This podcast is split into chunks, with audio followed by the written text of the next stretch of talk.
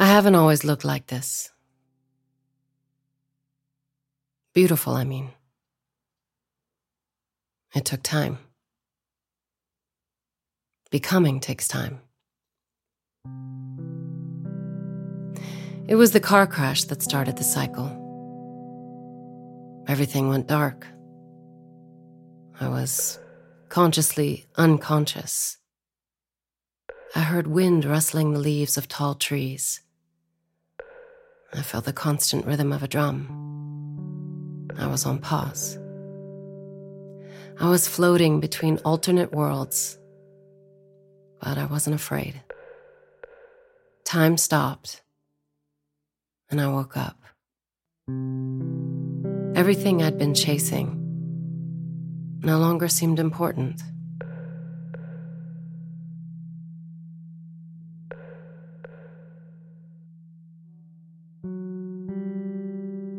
The violence of the impact propelled me into a chrysalis the womb, my grave.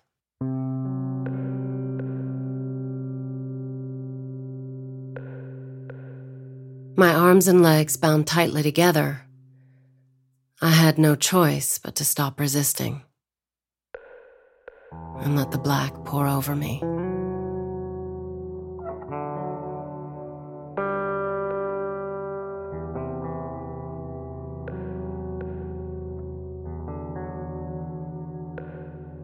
My mind's eye took me to an ancient redwood forest.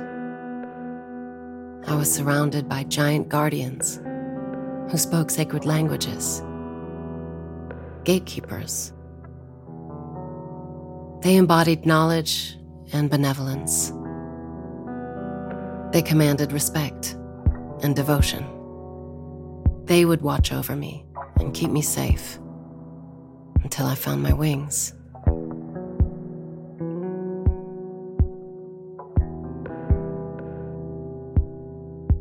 My mind started making connections like a giant organogram, and I could almost feel the different sections lighting up, left and right, knitting the past, present, and future into one story.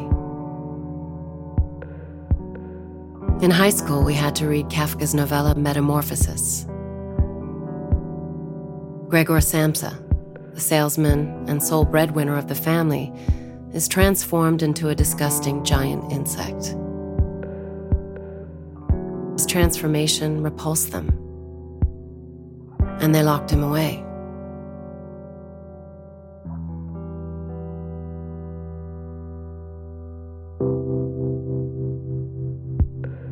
His sister Grete, ultimately being the one to betray her brother. It was such a cruel story. It jolted me back to reality. For the first time, I felt the pain of my head colliding with the dashboard. I started to wonder if I would survive this crash. And if I did, would I be disfigured? Would I then be the living translation of Gregor Samsa and have to hide myself away die of sadness and neglect. White lights shining in my eyes. Noisy sirens started to infiltrate my thoughts. I pictured the changing colors of a chameleon, and how in high school I just wanted to fit in and be liked. That I was too young to die and that all I really wanted was to stay here in the forest. That maybe the redwoods could teach me how to love myself. 180 feet of majesty and dignity. Standing here through the ages, before even the first white man walked on this continent. Thriving.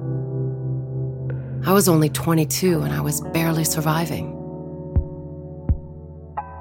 Was so small.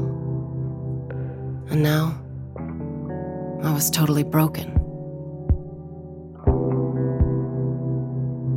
I heard voices and yelling. the car door being wrenched open and my broken body being lifted out of the driver's seat. I was so tired.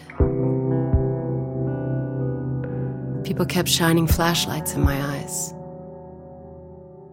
I couldn't stand it. So I decided to let go and let my soul drift up to the branches.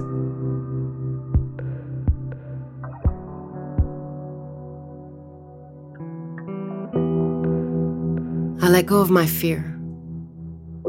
I let go of my anger. And I started to bend and move around. The cocoon started to loosen, but I could no longer feel my arms and legs. But then I began to realize I didn't need them anymore.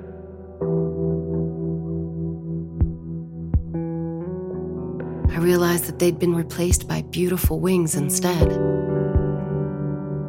I was La Mariposa. I was Palos Verdes Blue. Wasn't Kafka's metamorphosis. This was mine. I wasn't crushed by metal and alienation, guilt, or heartbreak. I was reborn.